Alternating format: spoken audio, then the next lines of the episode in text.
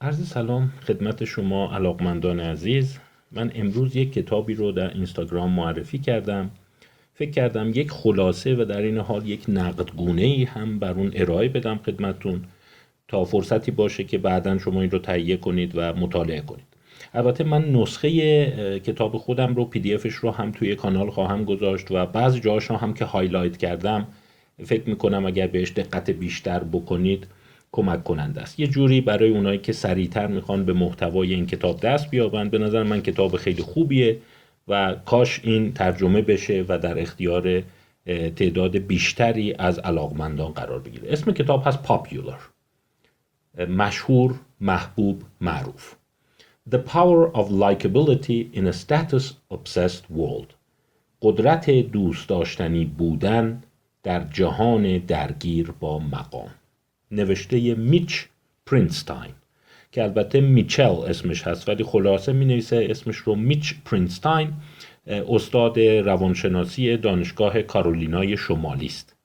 یک فرد خوشفکر خوشذوق نسبتا جوون هم هست پژوهش های جالب متعددی داره و تو این کتاب به بخشی از پژوهش های خودش اشاره کرده و یک جمعبندی هم ارائه داده از پژوهش های معاصر در مورد مقوله پاپیولر بودن. حالا همینجا بحث ما شروع میشه چون اصلا جالبه وقتی کتاب رو می‌خونید یک اشکالی که پیدا میشه اینه که ما اگه بخوایم کتاب رو ترجمه بکنیم پاپیولر رو باید به چی ترجمه بکنیم؟ آیا بگیم مشهور بگیم معروف بگیم محبوب؟ و جالب این فقط مشکل ما نیست. همین مسئله رو اشاره می‌کنه که میگه در زبان ماندارین زبانی که بیشتر چینی ها به اون صحبت می‌کنن هم همین مسئله وجود داره. و در واقع در انگلیسی فعلی آمریکایی مفهومی که از پاپیولر برداشت میشه دقیقا مفهوم محبوب بودن نیست. و اتفاقا یه بخش مهمی از استدلال و در واقع مباحث کلیدی کتاب رو در واقع در بر می‌گیره. حالا من خدمتتون مختصرا توضیح خواهم داد. ولی بیاین فعلا پاپیولر رو محبوب بودن در واقع ترجمه بکنیم تا بعدا اون بود دیگهش اون بود status بود موقعیتی بود جایگاهی هم توش لحاظ بشه. یک مرور خیلی مختصری اول کتاب داره در مورد اینه که خب این لغت از popularis میاد. popularis لاتینی و populier فرانسه میانه نه فرانسه معاصر فرانسه قرون وسطا که به معنی برخاسته از مردمه چیزی که مردمی است. و بعدا اشاره می‌کنه که در قرن 16 هم 17 هم این لغت تبدیل میشه به این معنی که قابل دسترس برای عموم برای همه. ولی کم کم معنیش تحول پیدا می‌کنه و میشه چیزی که مردم اون رو می‌خواند. فقط قابل در دسترس بودن برای مردم یا برخواسته از مردم نیست بلکه چیزی که مردم به اون گرایش دارن و بهش تمایل نشون میدن. ولی ظرافت کار در همین جاست دوستان من. البته اینم بهتون بگم به این ظرافت وارد خیلی وارد نمیشه.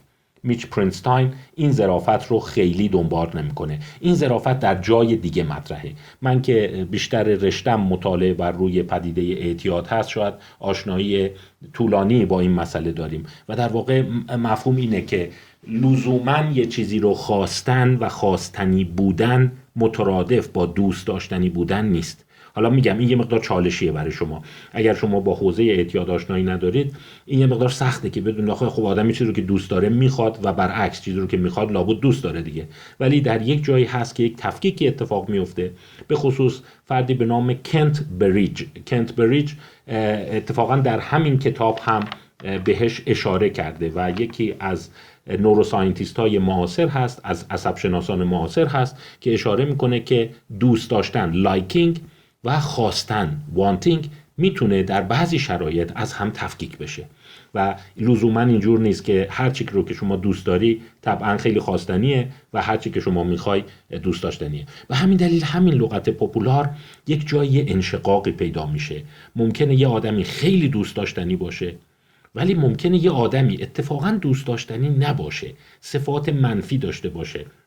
حتی شما حس کنی ازش بدم میاد. هیچ تمایلی به اینی که شبیه اون بشم اون صفات خودم شبیه اون بشه ندارن ولی خیلی خواستنیه. خیلی می‌خوام که بهش برسم و به اون موقعیت دسترسی پیدا کنم. میگم یه ذره منطقش شاید برای شما که با این پدیده اجبار کامپالشن کمتر آشنایی دارید دشوار باشه. ولی حالا من قبل از اینکه وارد این بحث بشم مثالایی می‌زنم. مثلا در مورد مواد مخدر این رو میگن. میگن خیلی از مواد مخدر برای مصرف کننده های حرفه‌ای دوست داشتنی نیست ولی اجبارگونه میخوانش. یعنی خودش میگه که ببین من اینو دوستش ندارم ولی مجبورم بخوامش نمی‌تونم ازش دور شم ازش دور میشم میمیرم. همین رو ما در مورد انسان ها داریم. مشاهده شده که خیلی از انسان ها ممکنه شما عجیب دوست داری باشون رفاقت کنی عجیب دوست داری باشون بگردی دوست داری بهشون نزدیک بشی دوست داری اونها به شما احترام بذارن اصطلاحا به شما محل بذارن که محلم نمی‌ذارن. ولی در این حال میگی ازش بدم میاد. خیلی افاده ایه خیلی فیس و افاده داره. آه اصلا آدم کی از این خوشش میاد ولی ته دلت یه گرایشی اسم می‌کنی. این انفکاک رو میگم میچ پرینستاین خیلی بهش وارد نشده ولی یه جوری ذهنش روی اون سوار هست و به کارهای کنت بریج به صورت گذرا اشاره می‌کنه.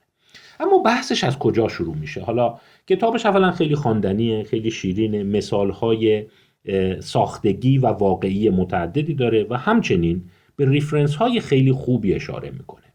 من یکی از راههایی که به دوستان پیشنهاد میدم که اگر می‌خوان یک کتابی رو انتخاب بکنن برای خوندن برای ترجمه برای مطالعه عمیق بیان نگاه کنن ببینن این reference های کلیدیش چیا هست. تو اون قسمت reference ها به چه منابعی اشاره کرده.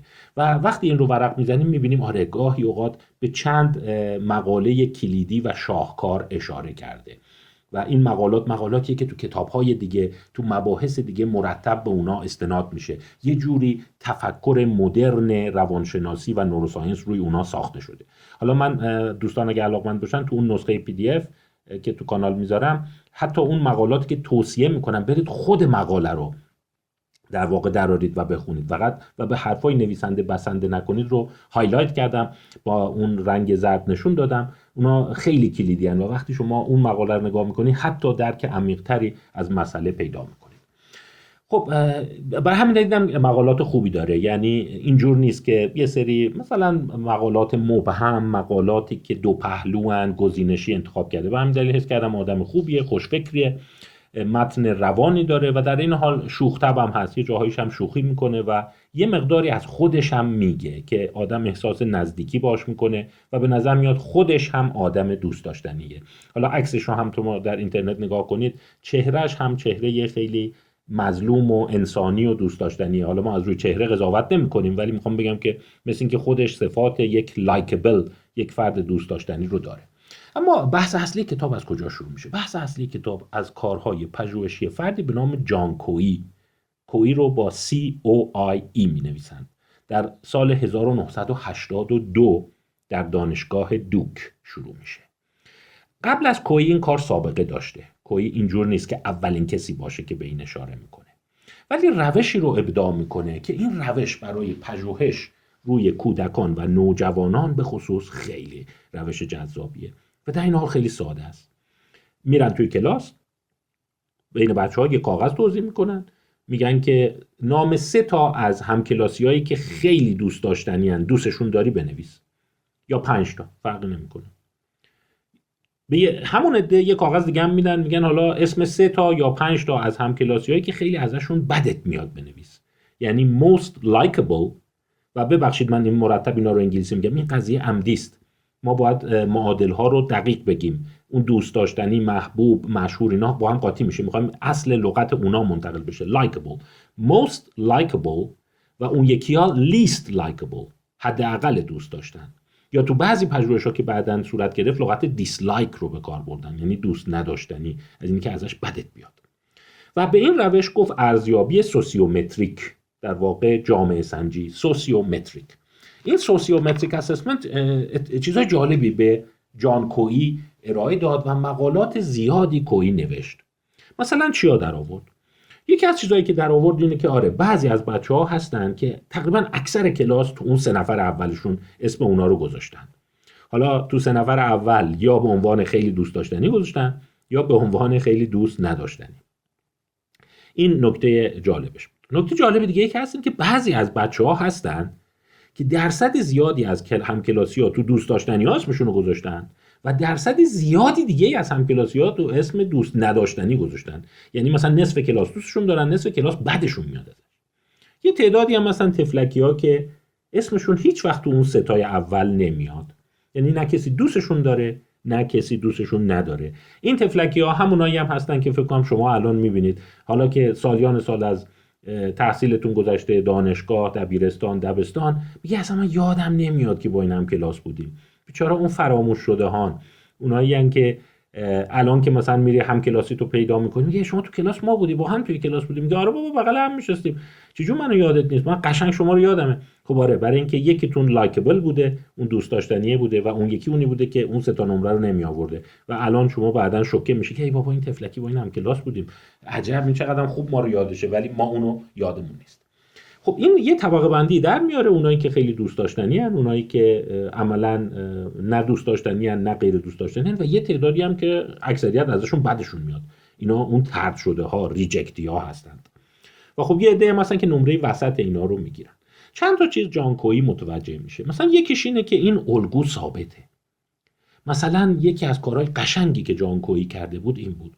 اومده بود از چند مدرسه مختلف از هر کدومشون نمونه گرفته بود. فرض کنید که اومده بود یه ترد شده ورداشته بود یه دونه دوست داشتنی ورداشته بود یه دونه از اونایی که هم دوستش داشتن هم دوستش نداشتن ورداشته بود. به اینا میگن کانتروورسیال ها. اونایی که در واقع بحث انگیزن چالشی هن. یعنی نصف کلاسشون داره نصف کلاسشون نداره. یه دونه هم از اونایی که مثلا هیچ نکته ای نداشت در واقع اون گمناما. و از هر مدرسه مثلا چهار تا برداشته بود بعد اومده بود یک کلاس مرکب مثلا فوق برنامه درست کرده بود اینا رو با هم بر زده بود به قول ورق که از هر مدرسه چهار تا چهار تا بذاره کنارم. و چیزی که متوجه شده بود اینه که بعد 6 هفته همین الگو دوباره تکرار میشه. یعنی اونایی که تو کلاس جدید رفتن و با یه سری جدید در واقع قاطی شدن حالا شما مثال این رو می‌تونید اینجوری فکر کنید مثلا دوره راهنمایی تموم شده رفتی دبیرستان. دوره دبستان تموم شده رفتی راهنمایی. یا اصلا دبیرستان تموم شده رفتی دانشگاه. یه چند هفته ای که میگذره اون دوست داشتنی ها دوباره دوست داشتنی میشن و اون ریجکتی ها اون مردودی ها و ترد شده ها دوباره تو همون جایگاه قرار می‌گیرن. برای همین جان کوی اینجوری فکر کرده بود که یه چیزی تو ایناست که باعث میشه اون جایگاه رو برن پر کنن و شروع کرده بود به بررسی کردن این صفات و چیزهای جالبی در آورده بود. مثلا در آورده بود اون دوست داشتنی ها خب مهربانند کمک کننده هستند و سعی می‌کنند دارایی و مایملک و خوراکی و این چیزهای خودشون رو با بقیه تقسیم کنن.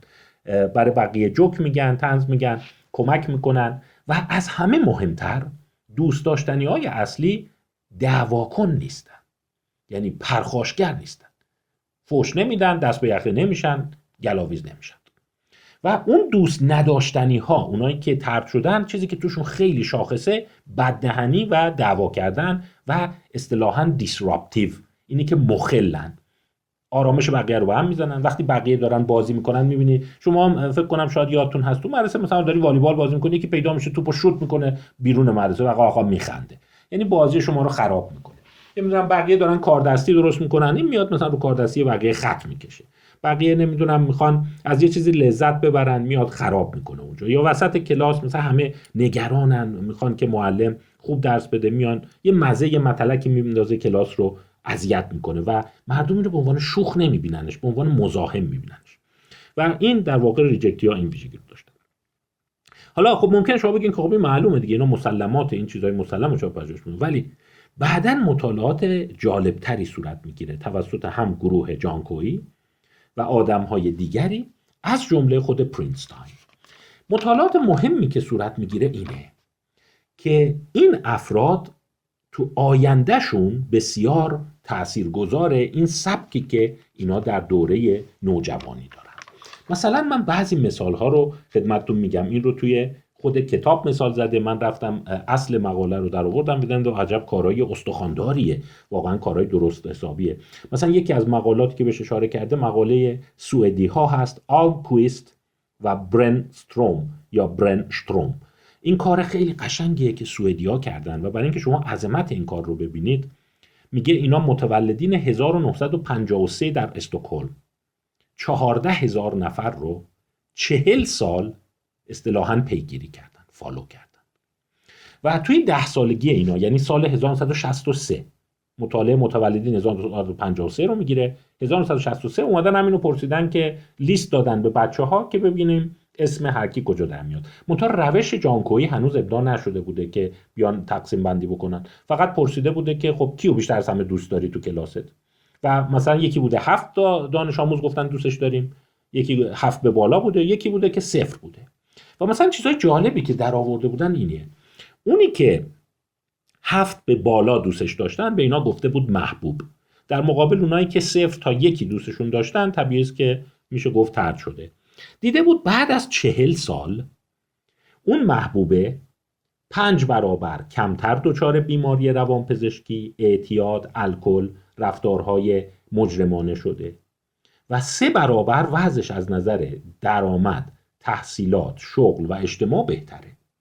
یعنی نشون میده مثل اینی که اگه شما رو دوست دارن توی اون سالها بعدا این یه سرمایه عجیب غریب در زندگیت میشه. حالا همینجا ممکنه شما یه اعتراضی بکنی بگی خب اینا رو دوستشون دارن به این دلیل که اینا صفات دوست داشتنی دارن. خب یه چیزایی دارن که تا آخر عمر سرمایهشونه دیگه. مثلا باهوشن مثلا دقیقن مثلا منضبطن. خب پژوهش های بعدی که البته پرینستاین هم به اون خیلی اشاره داره اینه که همش این نیست دوستان. یعنی اون مال این نیست که اینا باهوشترن یا منظمترن. مثل اینی که اصلا دوست داشته باشن توی مدرسه یه سرمایه تو زندگیت میشه. و به همین دلیل در انتهای کتاب این توصیه رو به والدین می‌کنه که به بچه هاتون کمک کنید دوست داشتنی بشن. ولی اجازه بدید من فعلا به اون قسمت کتاب نرسم. بحثمون رو ادامه بدیم. از مطالعات دیگری که این در واقع دنبال می‌کرده. مثلا چیزهای دیگه ای که این در آورده اینه که خب ببینیم که این دوست داشتنه چجوری ایجاد میشه. یعنی چه پارامترهایی هست که باعث میشه یه بچه توی مدرسه دوست داشتنی باشه؟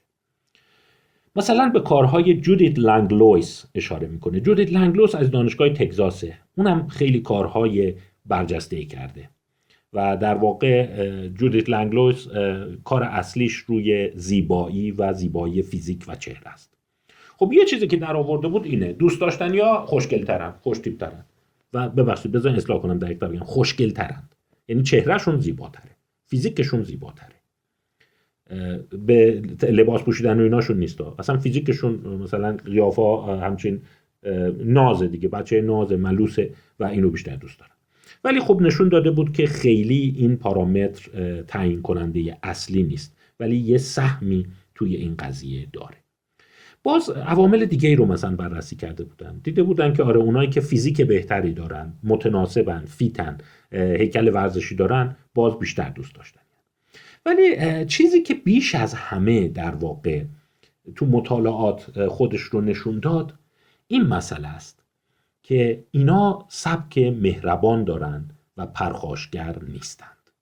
و در واقع likability تا حد زیادی به این صفت اینی که شما همدلی داری همدردی داری و به بقیه کمک می‌کنی وجود داره. و این صفت رو حالا اشاره خواهیم کرد که تو مطالعاتی که در کتاب میگه از کجا میاد. یعنی بچه های مهربونتر بچه هایی که همدلند بچه هایی که با دیگران صمیمی میشند اینا در واقع چجوری دوست داشتنی میشن. حالا ممکنه شما بگی اینا بدیهیاته ولی هنوز عرایز منده رو گوش بدید. خب یه سری کارهای کتاب بخش کتاب به یک سری پژوهش های نسبتا قوی تعلق داره که می‌خواد بدونه اینا از کجا میاد. این حالت مهربونی و بچه آرام. به چند مقاله کلیدی اشاره می‌کنه. باز من اینا رو خط کشیدم توصیه می‌کنم علاقه داشتید برید دنبال کنید. مثلا یکی از این مقالات فرد هلندی است به نام مارینوس ون ایج زندورن میگم اسمش عجیبه. شاید من غلط تلفظش کردم. ایج زندورن که در واقع I J Z E N D O O R N هست. ایج زندورن چه کار کرده بود؟ برای اینکه بیاد سهم ژنتیک و اون چهره زیبایی چهره که ارسی است رو جدا کنه بچه های دوازده ماهه رو که به فرزند خاندگی قبول شده بودن رو مطالعه می‌کنه. متوجه میشه که اگر سبک اتصال والدین یعنی اون سبکایی که ما در نظام اتصال های بولبی داریم سبک امن ناامن و مسترب اون بچه هایی که تو دوازده ماهگی به والدین در واقع آداپشنشون اون والدین در واقع پدرمانده خواندهشون اون رو به فرزند خوندگی قبول کردن. اتصال عاطفی امن داشته باشن در هفت سالگی دوست داشتنی ترند. پس یکی از پارامترهای خیلی مهم اتصال عاطفی خوب به والدینه. یعنی اونایی که نه مسترب به والدینن نه خیلی والدین بیش حمایتگر هستند نه والدین خیلی پرخاشگر نه والدین ناامن. یعنی اتوماتیک این باعث میشه بچه دوست داشتنی بشه. باز از یه کار خیلی قشنگ دیگه یاد می‌کنه این هم از اون کارهای مشهور هست که در انگلستان و ویلز صورت گرفته و روی 600 مادر این بررسی صورت گرفته. این کار تری موفیت و آوشالوم کاسپی هست. تری موفیت و آوشالوم کاسپی چی کار کردند؟ این هم کار جالبیه. میگم وقتی یه مقاله گل می‌کنه جز مقالات کلیدی در میاد فقط مال پرسشنامه اوناش نیست خلاقانه بودنشه. اینا 600 تا مادر رو پیدا کردند که دارای فرزندان دوقلوی تک تخمکی پنج ساله هستند. دقت می‌کنید. یعنی تک تخمکی پنج ساله دارن و 600 تا مادر تو انگلیس جمع کردن. بچه هم پنج سالشونه گفتن راجع به هر کدوم از این قولاتون پنج دقیقه حرف بزن. همین. اصلا نه اینی که چیز خاصی بود. پنج دقیقه توضیح بده این چجور بچه ایه دیده بودن که مثلا مادر گفته خب این خوبه مهربونه بامزه از شوخه. نه اون یکی ولی لجبازه اون یکی نمی‌دونم چیه اون یکی نمی‌دونم چیه. و بعد خب همزمان اومدن صفتهای اون قلا رو هم اندازه گرفتند. بعد دو سال بعد این دو قلا رو فالو کردن دنبال کردند چیز جالبی که هست اینه که اون قولی که مادره راجبش منفیتر حرف زده بود. صرف نظر از اینی که در اون لحظه چقدر منفی بوده یا نه بعد از دو سال منفی بودن رفتارش واقعا تشدید شده بود. و ببینید اینا از نظر آماری اینا رو چک می‌کنن. ممکنه شما بگین خب اون قله منفی تر بوده که مادر اونجوری حرف زده. نه اومدن این رو در واقع از طریق آمار و آمار پیشرفته اون قسمتش رو در واقع حذف کردن. فهمیدن که آره ببین تو تستینگ این دوتا با هم یه اندازه بودن ولی مادره راجع به این یکی مثل این که یه ذره سوگیری داره. و دیدن اون سوگیری مختصری که مادر تو پنج دقیقه کلامش در مورد بچه پنج سالش داره در هفت سالگی خیلی پررنگ شده. و این تئوری رو مطرح کردند. در واقع تری مفید و آفشالوم کاسبی که در هفت سالگی و در هفت سالگی اونی که منفیتر مادر صحبت کرده کمتر دوست داشتنی بوده و اون یکی بیشتر دوست داشتنی بوده. که دوست داشتنی بودن انسان ها در سنین 7 11 13 15 سالگی از کجا میاد؟ میگه از نوع هیجانی که والدین به بچه نشون میدن. مادرانی که به بچه سخت می‌گیرن تحقیر می‌کنن منفی راجبش صحبت می‌کنن به نظر میاد دوست داشتنی بودنش تابعی از همونه. و این فقط این نیست که بچه در اون زمان واقعا منفیه. اونو در واقع کنترل کردن اون عامل رو. دیدن واقعا منفی میشه. پس یه پیامی که حالا میگم تو آخرش خیلی صحبت می‌کنه اینه که مادر و پدرایی که راجع بچهشون همچین تهدیدآمیز با هیجان منفی صحبت می‌کنن این تله رو ایجاد می‌کنن که بچه توی حس دوست نداشتنی بودن بیفته. باز از مقاله قشنگ دیگه یاد می‌کنه. یه ذره قدیمی تر مال 1987 مارتا پوتالاز مارتا پوتالاز. که مارتا پوتالاز این کار رو می‌کنه. مادران بچه های پنج ساله رو دعوت می‌کنه بیان توی یک مطالعه. و میگه ما می‌خوایم راجع به این بچه ها پژوهش کنیم. بچه ها رو می‌برن جدا می‌کنن مثل مهد کودکی. حالا بچه ها بیاین با هم بازی کنید. فیلم برداری می‌کنن و ببینن کدوم بچه دوست داشتنیه کدوم بچه دوست نداشتنیه. در واقع از نظر صفت ها و می‌دونید دوست داشتنی مهربان اسباب بازیشو با بقیه به اشتراک می‌ذاره. بازی جمعی می‌کنه بازی بقیه رو خراب نمی‌کنه. اون یکی میاد بازی بقیه رو خراب می‌کنه لگوی بقیه رو می‌گیره پرخاش می‌کنه بددهن می‌زنه اینا. و یه چیز جالبی که متوجه شده بود مادرها خودشون حواسشون نبوده ولی البته خب اجازه گرفته بودن و بعدا هم بهشون گفته بودن. که همزمان رفتار والدین رو که تو اتاق بغل مثلا منتظر بودن که بچه هاشون بازی کنن ارزیابی بشن رو هم ارزیابی کرده بودن. و دیده بودن همبستگی جالبی هست بین بچه دوست داشتنی و مادر دوست داشتنی. یعنی اون بچه ای که مهربون بازی هاشو با بقیه به اشتراک می‌ذاره زود گرم می‌گیره مادرش هم همون جوریه. یعنی تو اون جمع مادرها این شکلیه و اون یکی که از خود راضیه یه جوری همچه اونق نحسه یا دعوا می‌کنه فوش میده اینا مادرش هم اینجوریه. یعنی تو حالا فوش ممکنه نمیده بزرگساله ولی همچین به نظر میاد همچین با قلدری حرف می‌زنه میپره تو حرف بقیه و این رو ناظرهای مستقل که نمی‌دونستن کی مادر کیه و ضبط کرده بودن و نمره داده بودن متوجه شدن. پس می‌بینید که یه جوری به نظر میاد تو خانواده هاست یعنی بچه های خانواده های والدین دوست داشتنی اونا هم دوست داشتنی بار میان. پس این یه پیامیه که البته در انتهای کتاب میگه.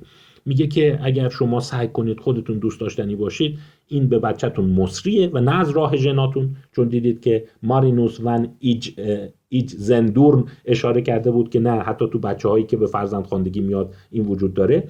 و این یک سرمایه ابدی میشه براش. همونجور که آلمکویست و برنستروم نشون دادن که چهل سال بعد اینا در شرایط بهتری قرار دارند. اما بحث تموم نشده. بحث اصلی هنوز یه جای دیگه قرار داره که پرینستاین شاید با الهام از کارهای اون که از کردم دوست داشتنی بودن در مقابل خواستنی بودن اومده اون رو بررسی کرد. داستان چیه؟ میگه خیلی خوب. ببینید بعضی بچه ها هستن. نمره بالا میارن یعنی بقیه دوست دارن باشون دوست بشن. ولی دوست داشتنی نیستند. یعنی بچه هایی هستن که خواستنی هن همه حسرت می‌خورن با اینا دوست بشن. همه حسرت می‌خورن مثلا مهمونی جشن تولدمون دعوت بشه یا دعوتمون بکنه. و در عین حال دوست داشتنی به معنی محبوب نیستند.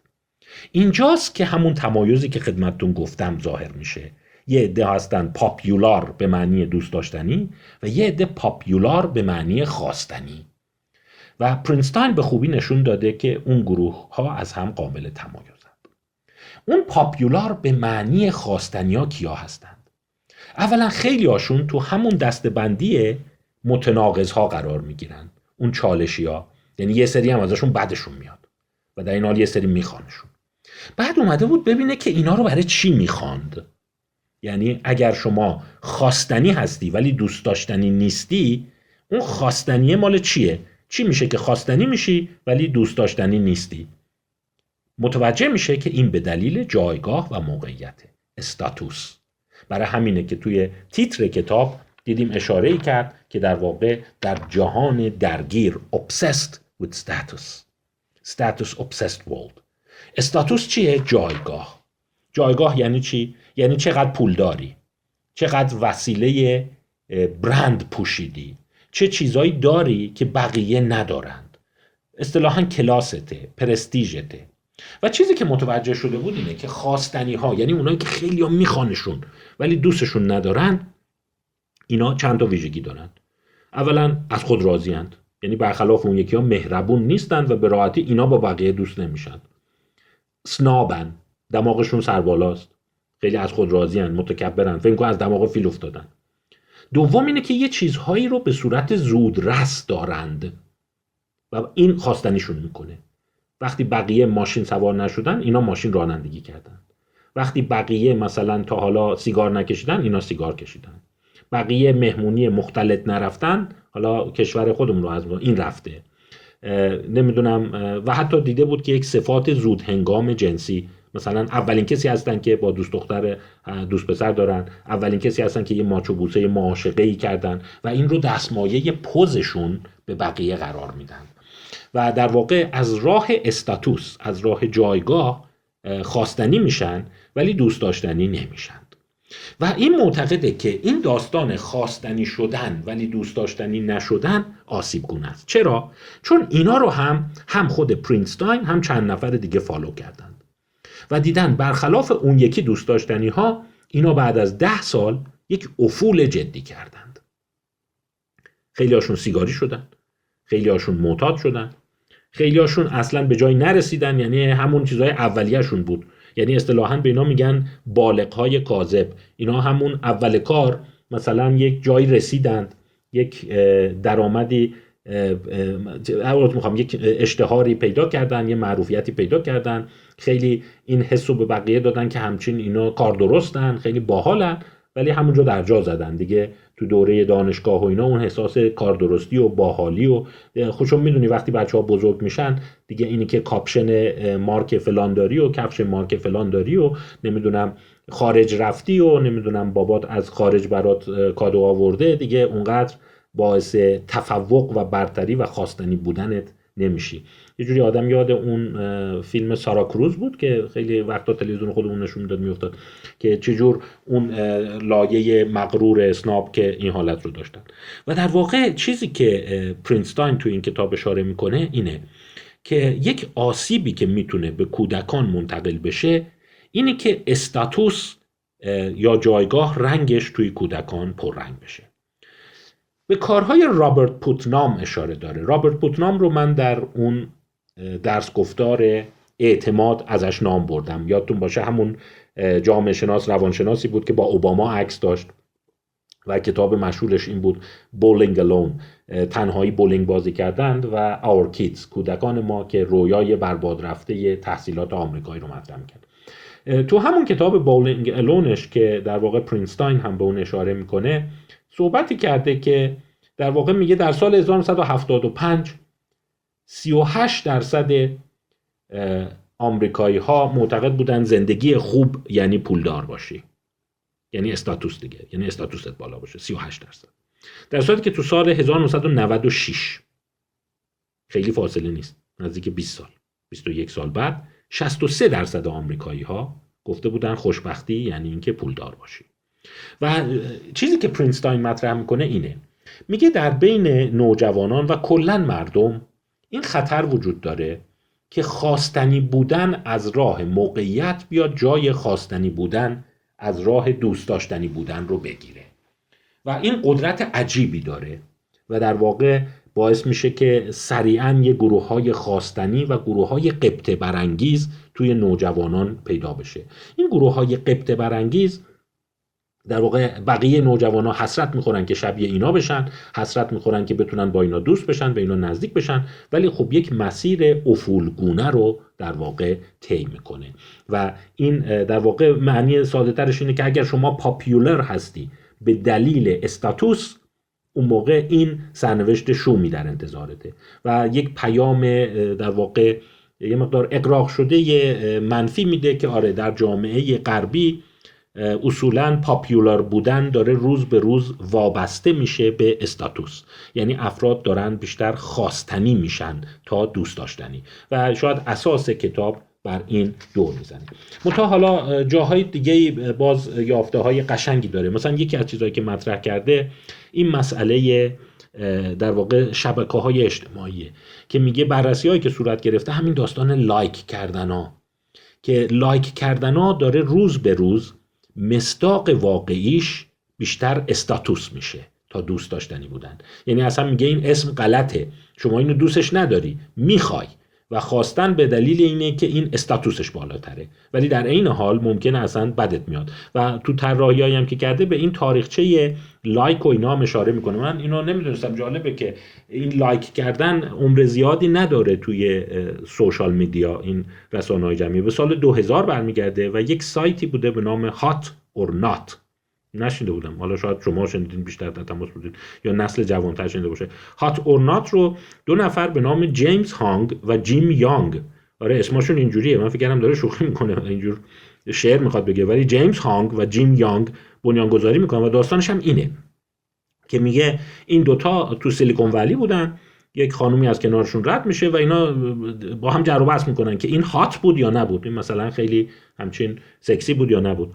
و در واقع اینا بحثشون می‌کشه میگه خب بیا ببریم اینو بذاریم تو اینترنت. می‌ذاریم ببینیم هر کی گفت این هاته کلیک کنه نکنه. و در واقع like از اونجا پیدا میشه. یعنی اساسش یه جوری روی اون بوده و بعد جالبه که این like خیلی بعدا گسترش پیدا می‌کنه. و خود پرینستاین به پژوهش جالبی راجع به like اشاره می‌کنه. مثلا دیده وقتی افراد like می‌گیرند توی ventral pallidum اون مرکز مغزی که با لذت و پاداش همراهه. شما فعالیت شدید می‌بینی. و در واقع لایک گرفتن می‌تونه یک جنبه اعتیادگونه داشته باشه. و صحبتی که می‌کنه اینه میگه افراد توی این چرخه گیر می‌کنند. اولا به لایک گرفتن معتاد میشن لایک گرفتن وابسته میشه به status نه دوست داشتنی بودن. و status چی هست؟ موقعیت اجتماعی پول ظاهر قروفر نمی‌دونم یه سری از صفات چیز نمی‌دونم لباس خوب غذایی که اون جلو چیدی نمی‌دونم سفری که رفتی. یعنی یک سری از دارایی ها و اون چیزی که رابرت پوتنام میگه دیگه به نوعی وابسته به پول و جایگاه هست. و بعد این مسئله اعتیاد به لایک و عجین شدنش با مقوله استاتوس یک چرخه معیوب مشکل سازی رو برای نوجوانان ایجاد می‌کنه. که این چرخه حالا یه بال دیگه هم داره که میگم جز مقالات قشنگی که بهش اشاره کرده مقاله متیو سالگانیک هست. این مقاله متیو سالگانیک مال 2008 و این یکی از اون مقالاتیه که واقعا من دوستش داشتم. یعنی حس می‌کردم که عادلم می‌خواست یکی بیاد اینو در بیاره. که دیده بود که وقتی این کاری که متیو سالگانیک کرده بود چی بود؟ یه سایت من در آوردی درست کرده بود مثل خیلی از این سایت های یوتیوب و اینا. 2008 من دقیقا نمی‌دونم اون زمان چه سایت هایی وجود داشته که ولی توش لایک و اینا رو درست کرده بوده. سایت جعلی بوده و یه تعدادی موزیک می‌ذاره اون تو. یه تعدادی آهنگ می‌ذاره. و تو مرحله اول از افراد می‌خواد که بیان لایک کنن دیگه. حالا مثلا یه تعدادی از این آهنگا لایک می‌خورن یه تعدادی لایک نمی‌خورن. بعد کاری که می‌کنه اینه که در جریان پژوهش میاد لایک ها رو جابجا می‌کنه. یعنی اون آهنگ هایی که بیشتر از همه لایک گرفتن میره پایین جدول و برعکس اونایی که کمترین رو گرفتن میاد بالای جدول و جای لایکاشون رو عوض می‌کنه. تو مرحله بعد چیز عجیبی که متوجه میشه اینه که بسیاری از افراد اون آهنگ رو که لایک کاذب دارن یعنی با دستکاری سالگانیک لایک گرفتن رو هم خیلی خوبتر می‌دونند و وقتی گوش میدن میگن خیلی آهنگ بهتریه و اون رو دانلود می‌کنن و حاضر میشن اونو بخرن. به عبارت دیگر ببینید یک مخلوطی از فرایند اجتماعی است که شما وقتی لایک بالا می‌بینی بیشتر میخوایش. و این فقط بیشتر میخوایش نیست. یعنی ای کاش فقط تا اونجا می‌رفت. ولی نشون داده شده که نه تنها بیشتر میخوایش بلکه امر بهت مشتبه میشه که بیشتر دوست داشتنی هم هست. یعنی جالبه یه چرخه بدخیمی می‌تونه توی مغز ما شکل بگیره که شما یه چیزی رو می‌خوای چون بقیه میخوانش شما کم کم به تایید دیگران معتاد میشی و وقتی به تایید دیگران معتاد شدی. قشر مطلب قشنگی رو از توماس جوینر میاره. توماس جوینر هم باز یکی از متفکران برجسته است یک روانپزشک برجسته است که روی مسئله افسردگی و خودکشی, کار کرده. به نام excessive reassurance seeking. یعنی در واقع جستجوی افراطی تایید. شما میافتید تو چرخه ای که جستجوی افراطی تایید داری. به تایید معتاد میشی. از اون طرف تایید وابسته میشه به ابزارهای راحتتر. یعنی به جای اینی که شما آدمی مهربان آدمی واقعا دوست داشتنی آدمی بالغ و خوشفکر باشی شروع می‌کنی به کمک status تایید جمع می‌کنی لایک جمع می‌کنی. این چیزی که تو رسانه صورت می‌گیره. بعد که کم کم لایک از این طریق میره بالا شما با مکانیزم ماتیو سالگانیک کم کم اون چیزایی رو که لایک گرفتن و status هست باور می‌کنی و برات دوست داشتنی میشه. و در واقع مکانیزمی که میشه براش طراحی کرد من چون میگم از این ایده خیلی استقبال می‌کنم و این باور رو عمیقا دارم که مردم بعد از یه مدتی وقتی می‌بینن یه چیزی خیلی خواستنیه سیستم شناختیشون دستکاری میشه و با این نتیجه می‌رسن که اون چیز واقعا خوبه. یعنی شما می‌تونی حتی جانک یه چیز بیخود رو به عنوان هنر به عنوان اوج زیبایی به مردم بفروشی فقط به این نیتی که بگن بقیه این رو گفتن خوبه. یعنی اون لایکا رو منیپولیت کنن. و در واقع پرینستاین البته اینقدر جلو نمیره. این بقیهش رو یه ذرهش رو از جاهای دیگه خدمتتون گفتم.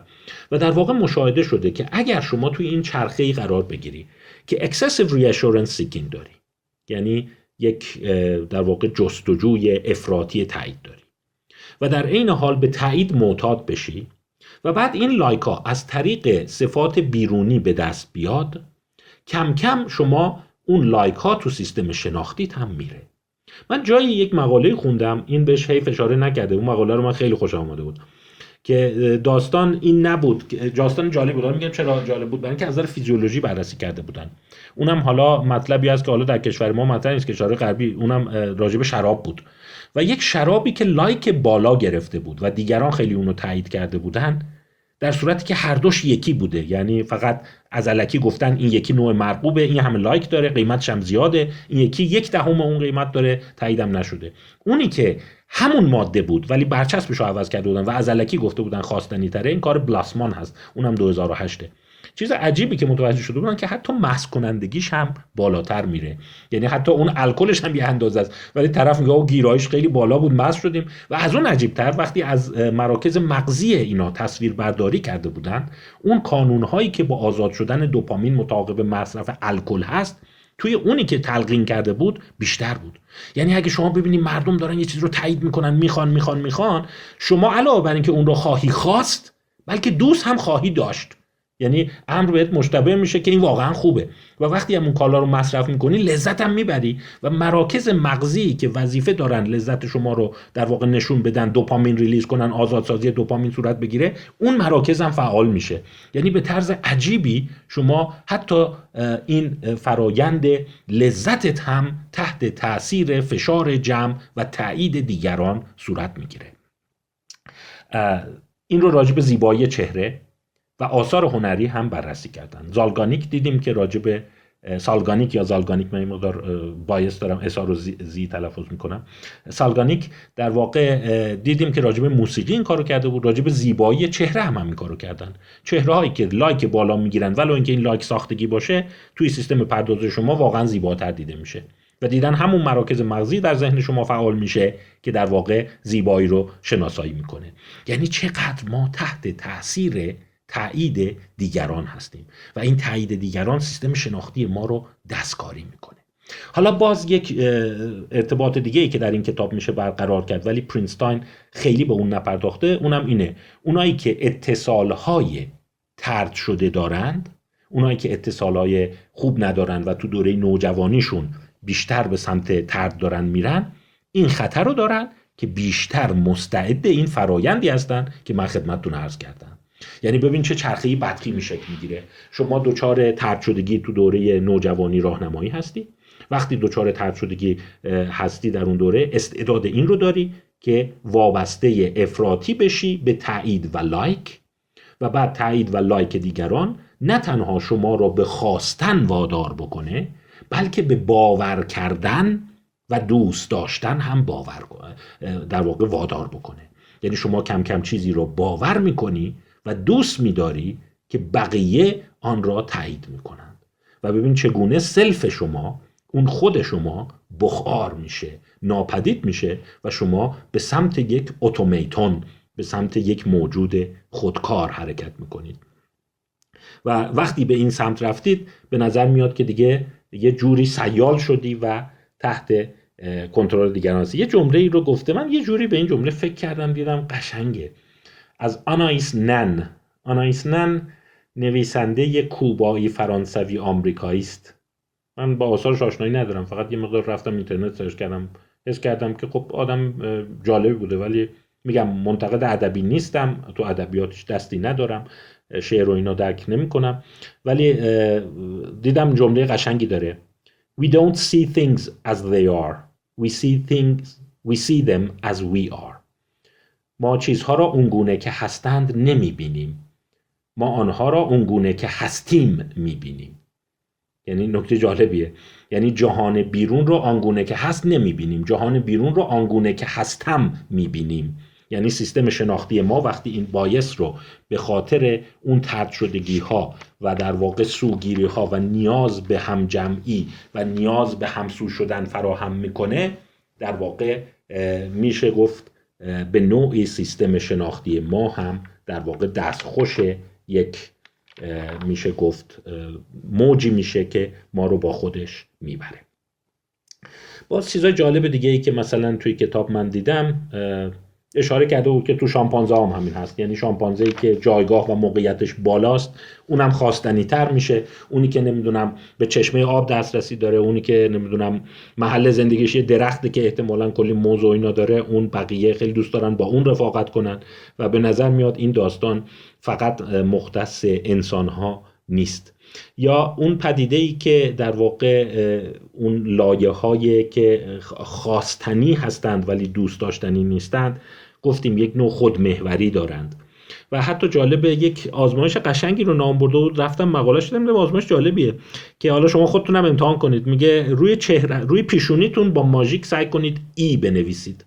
ای انگلیسی ای بزرگ اونم ای کوچیک نه. و جالبه که هر چقدر شما به درون خودتون سلف خودتون باشید و کمتر دیدگاه دیگران همدلانه باشی و دیگران رو آدم حساب نکنی اون ای رو احتمالا دندونهاش رو برعکس می نویسی یعنی گفتن یه ای بنویس که دیگران بتونن ببینن رو پیشونیت بنویس ای. یعنی ای برعکس میشه ای مثل تو آینه میشه. و قبل از اون اگر انسان ها بیان و یه جور همدلی یه جور دوست داشتن بقیه یه جور دور شدن از اون حالت غرورشون رو پرایم بکنن مقدماتی تلقین بهشون بکنن. تعداد اونایی که سریع ای رو درست می نویسن افزایش پیدا می‌کنن چون میگن سریع بنویس. یه سریع رو پیشون یه ای بنویس. از اطرافیان یه ماژیک بده دست ماژیک پاکشو از این وایت بورد بده زود یه ای بنویس. و جالبه که حالا این تست خودخواهی نباشه یعنی اینجوری کار بالینی نکنه ولی به نظر میاد هر چقدر طرف رو خودش بیشتر زوم باشه و خود محور و خود بین باشه این رو از منظر خودش می نویسه رو پیشونیش تا اونی که طرف مقابل بکشه. خب در مجموع به نظرم کتاب خوبیه کتابیه که ای کاش اگر نشد ترجمه نشده من گشتم زارن نبود مال 2017 هست. کسی پا بیش بذاره و ترجمهش کنه فکر کنم کمک خوبیه چون آخرش یه جمله چیزی چپتر خوب داره. و اونم اینه که خب میگه به والدین میگه که خب شما آیا کاری بکنید که بچهتون دوست داشتنی بشه تو جمع؟ میگه جوابش آره یا نه. میگه راههایی که انجام بدید این قسمتش خوبه اگه خواستید گوش بدید. راجع به اینی که خب یه بچه در 12 ساله داریم می‌خوایم که تو آینده سالم باشه موفق باشه. و اینم بهتون میگم توی اون مطالعات شبیه آلم کویست که اومده بود 20 سال بچه های دوست داشتنی رو فالو کرده بود دنبال کرده بود حتی یه چیز جالب هم متوجه شده بود. اون دوست داشتنی ها بعدا فشار خون دیابت اضافه وزن و حتی بیماری های متابولیک کمتر می‌گیرند. یعنی نشون میده وقتی همچین دوستت دارن و جهان رو دوست داری از نظر بدنی هم سالمتر میمونی. تا احساس ترد شدگی داشته باشی یا اون حالت خودخواه از دماغ فیل افتاده داشته باشی.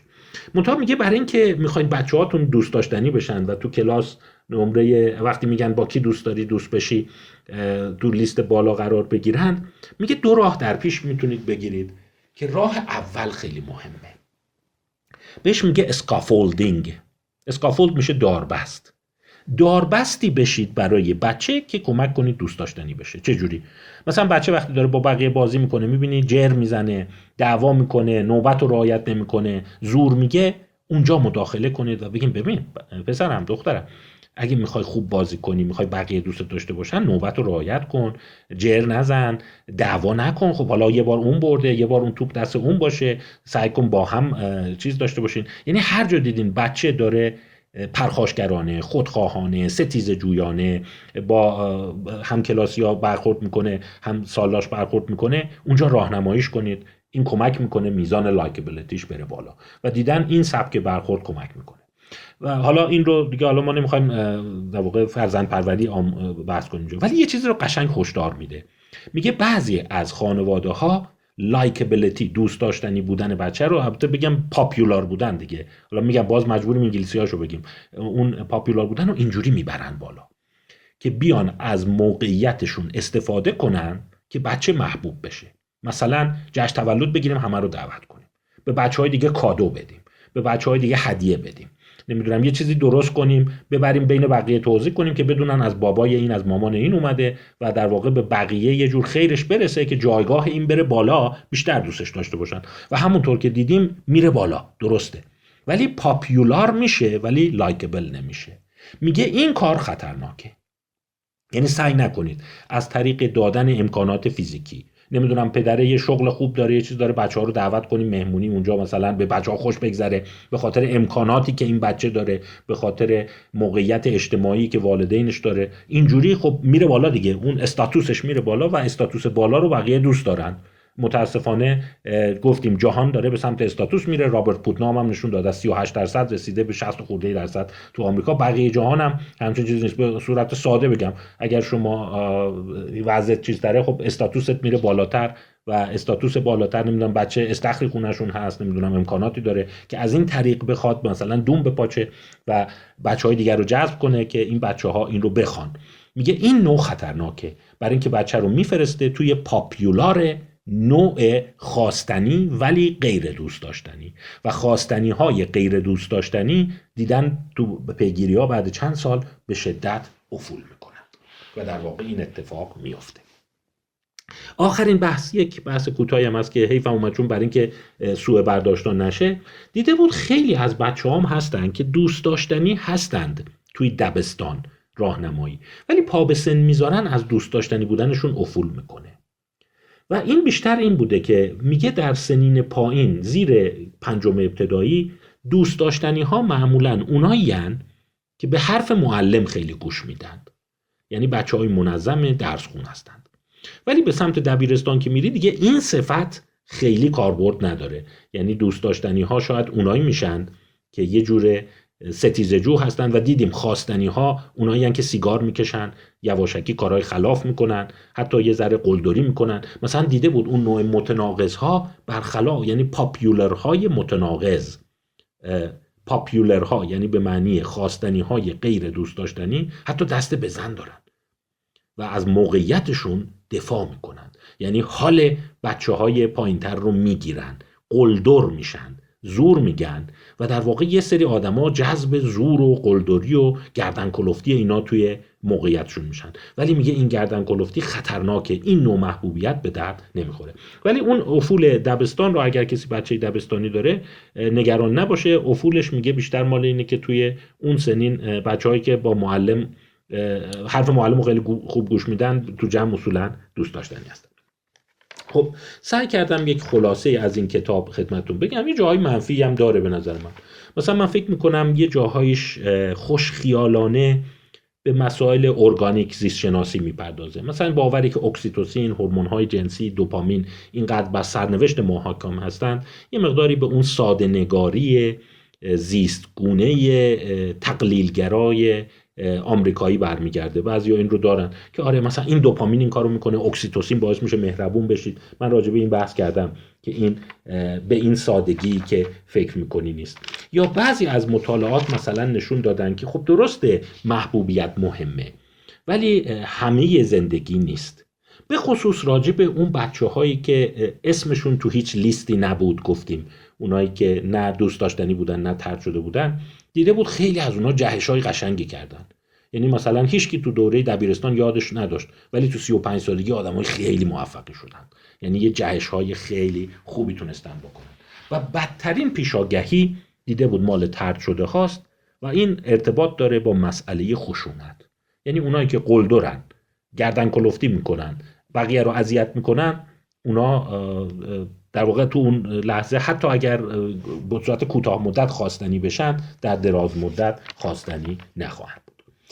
خب اجازه بفرمایید که این بحث رو هم تموم کنم. امیدوارم براتون قابل استفاده بوده باشه. من یه تأکیدی که دارم که کتابهایی رو از جناح ها و اردوگاه های مختلف فکری مطرح کنم. مثلا این می‌بینید خیلی به سمت این باور داره که توی گروه های کوچیک وقتی شما دوست داشتنی شدی این تا آخر عمر سرمایه میشه براتون در صورت که بعضی ها هستن که نه به داستان تغییر زندگی اشاره دارن. مثلا ما دن مک ادامز رو داریم که اون در واقع مفهوم ریدمپشن رو مطرح می‌کنه و میگه نه اتفاقا موفقا اینا نیستند. موفقا اونایی که مثل در واقع پروانه و کرم ابریشم پوست میندازن ریدمپشن میشن. یه یه دفعه یه تحول توشون پیدا میشه. یه بچه اذیت کنه شر بودن.